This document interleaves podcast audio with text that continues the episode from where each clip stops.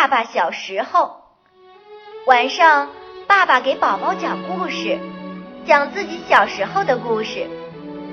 爸爸小时候，门前有一条小河，夏天摸鱼，冬天滑冰。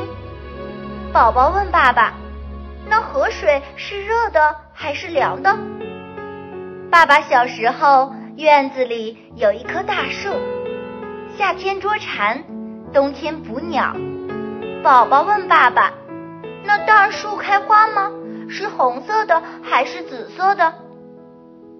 爸爸小时候上学的路上有明亮的太阳，放学的路上有眨眼睛的星星。宝宝问爸爸：“月亮躲在哪里睡觉呢？”